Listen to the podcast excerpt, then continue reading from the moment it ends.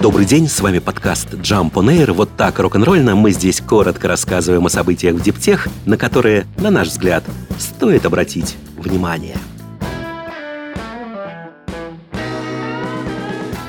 Италия и Германия выступают против плана Европейского Союза по поэтапному отказу от автомобилей с двигателями внутреннего сгорания. План, который требует от автопроизводителей достижения нулевого уровня выбросов к 2035 году, был предварительно согласован государствами-членами ЕС в прошлом году и имеет ключевое значение для всей зеленой повестки в Европе. Министр транспорта Германии Фолькер Виссинг заявил, однако, что работает над тем, чтобы автомобили с двигателями внутреннего сгорания продолжали бы получать лицензии и после 1935 года.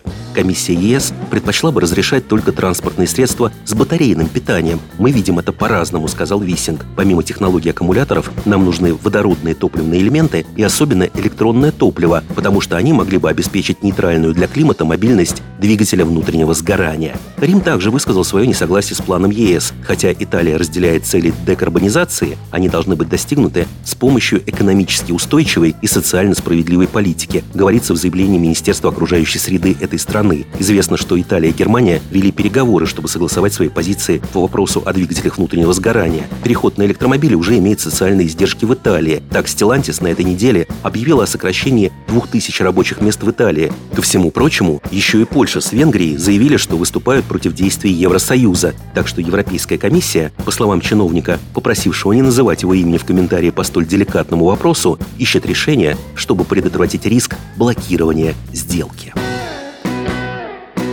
Стартап Hyperloop Transportation Technologies отказался от попытки выйти на Нью-Йоркскую фондовую биржу через механизм слияния со SPAC-компанией Forest Road. По итогам сделки компания могла быть оценена в 600 миллионов долларов и получила бы капитал десятки миллионов. Однако в конце февраля стороны неожиданно заявили об остановке слияния, сославшись на значительное время, необходимое для завершения объединения бизнеса, а также текущие сложные и нестабильные рыночные условия. Этот случай стал очередной неудачей проекта проектов запустить тоннель, по которому можно было бы пускать пассажирские капсулы со скоростью 1200 км в час, не смогла до сих пор ни одна из полудюжины компаний, решивших заняться реализацией смелой идеи Илона Маска. Стартап Arrivo закрылся в 2018 году, менее чем через два года после его запуска. В прошлом году стартап Hyperloop One, поддерживаемый Ричардом Брэнсоном, сократил половину штата и переключился на грузовые перевозки. А на месте тестового тоннеля Hyperloop в Соединенных Штатах решили построить наземную парковку для сотрудников SpaceX.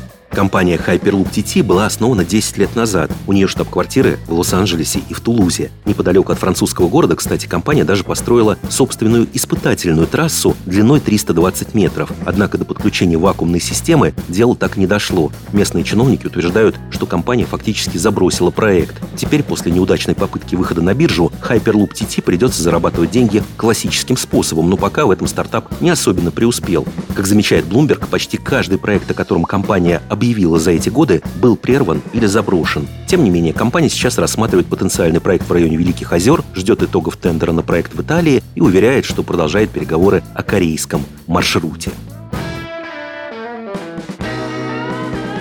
Процесс, позволяющий перерабатывать 92% материалов, из которых состоит солнечная панель, создала, как она утверждает, китайская компания Jinko Solar. Речь идет в том числе о солнечных элементах, стеклах, алюминиевой раме, медной проволоке, герметизирующем материале и распределительной коробке. Традиционные методы переработки предусматривают, что материалы смешиваются вместе, что потом затрудняет их сортировку. Решение Jinko Solar разделяет стекло и кремниевую пластину с помощью термических и механических процессов. Герметик также разлагается благодаря термореактивной технологии. После этого такие элементы, как стекло и лента, можно отделить от панели целиком, а не в виде гранул. Этот процесс также позволяет извлекать из неповрежденных пластин ценные составляющие. В частности, технология позволяет извлечь порядка 99% основных материалов – серебра, кремния, меди и алюминия. Затем их можно снова пустить в дело, в том числе в производство новых панелей, создавая практически безотходную солнечную энергетику. Джинка Solar в прошлом году вошла в список 50 лучших промышленных предприятий устойчивого развития по версии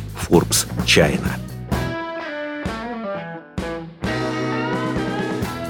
Заявку на патент на новый сверхтвердый стальной сплав подала Tesla. Сплав планируют использовать в электрическом пикапе Cybertruck, серийное производство которого начнется уже этим летом. Долгожданная машина, как ранее обещали в Tesla, будет оснащена экзоскелетом, внешней оболочкой, призванной максимально защитить конструкцию и пассажиров. Автопроизводитель говорил, что для этой оболочки применит собственный сплав. Судя по всему, именно об этом материале и идет речь в поданной патентной заявке. Таким образом, компания намерена защитить свои авторские права права. По крайней мере, в документе под названием «Сверхтвердый сплав из стали, обработанный холодным способом» говорится как раз о возможности использовать материал в автомобиле с экзоскелетом, под которым понимается внешняя обшивка транспортного средства. Кто собирается производить этот сплав для Тесла, до сих пор не ясно. Поговаривают, что потенциальным партнером может стать компания Steel Dynamics. Она управляет новым гигантским заводом в Техасе. По совпадению, расположен он прямо неподалеку от гигафабрики, где Тесла планирует выпускать Cybertruck. Вроде бы давно пора привыкнуть к китайским технологическим диковинкам, а все равно иногда удивляешься. Теперь там разработаны роботизированные дорожные конусы, которые появились на скоростной автомагистрали на северо-востоке провинции Джэцзян. Задача этих конусов в случае необходимости, например, ДТП, автоматически выстроиться в ряд и перекрыть аварийный участок. После устранения последствий инцидента конусы автоматически покидают место происшествия и возвращаются на площадку для подзарядки. Интеллектуальные роботизированные конусы безопасности имеют по 4 ведущих колеса, специальную подсветку и систему звукового оповещения. В зависимости от конкретной ситуации, дорожной и погодной, конусы могут формировать различные группы из себе подобных. С вами был подкаст Jump on Air. Коротко и рок-н-ролльно о событиях в Диптех, на которые, на наш взгляд, стоит обратить внимание. Подробнее эти и другие новости Диптех читайте ежедневно в нашем телеграм-канале Jump Daily. До встречи!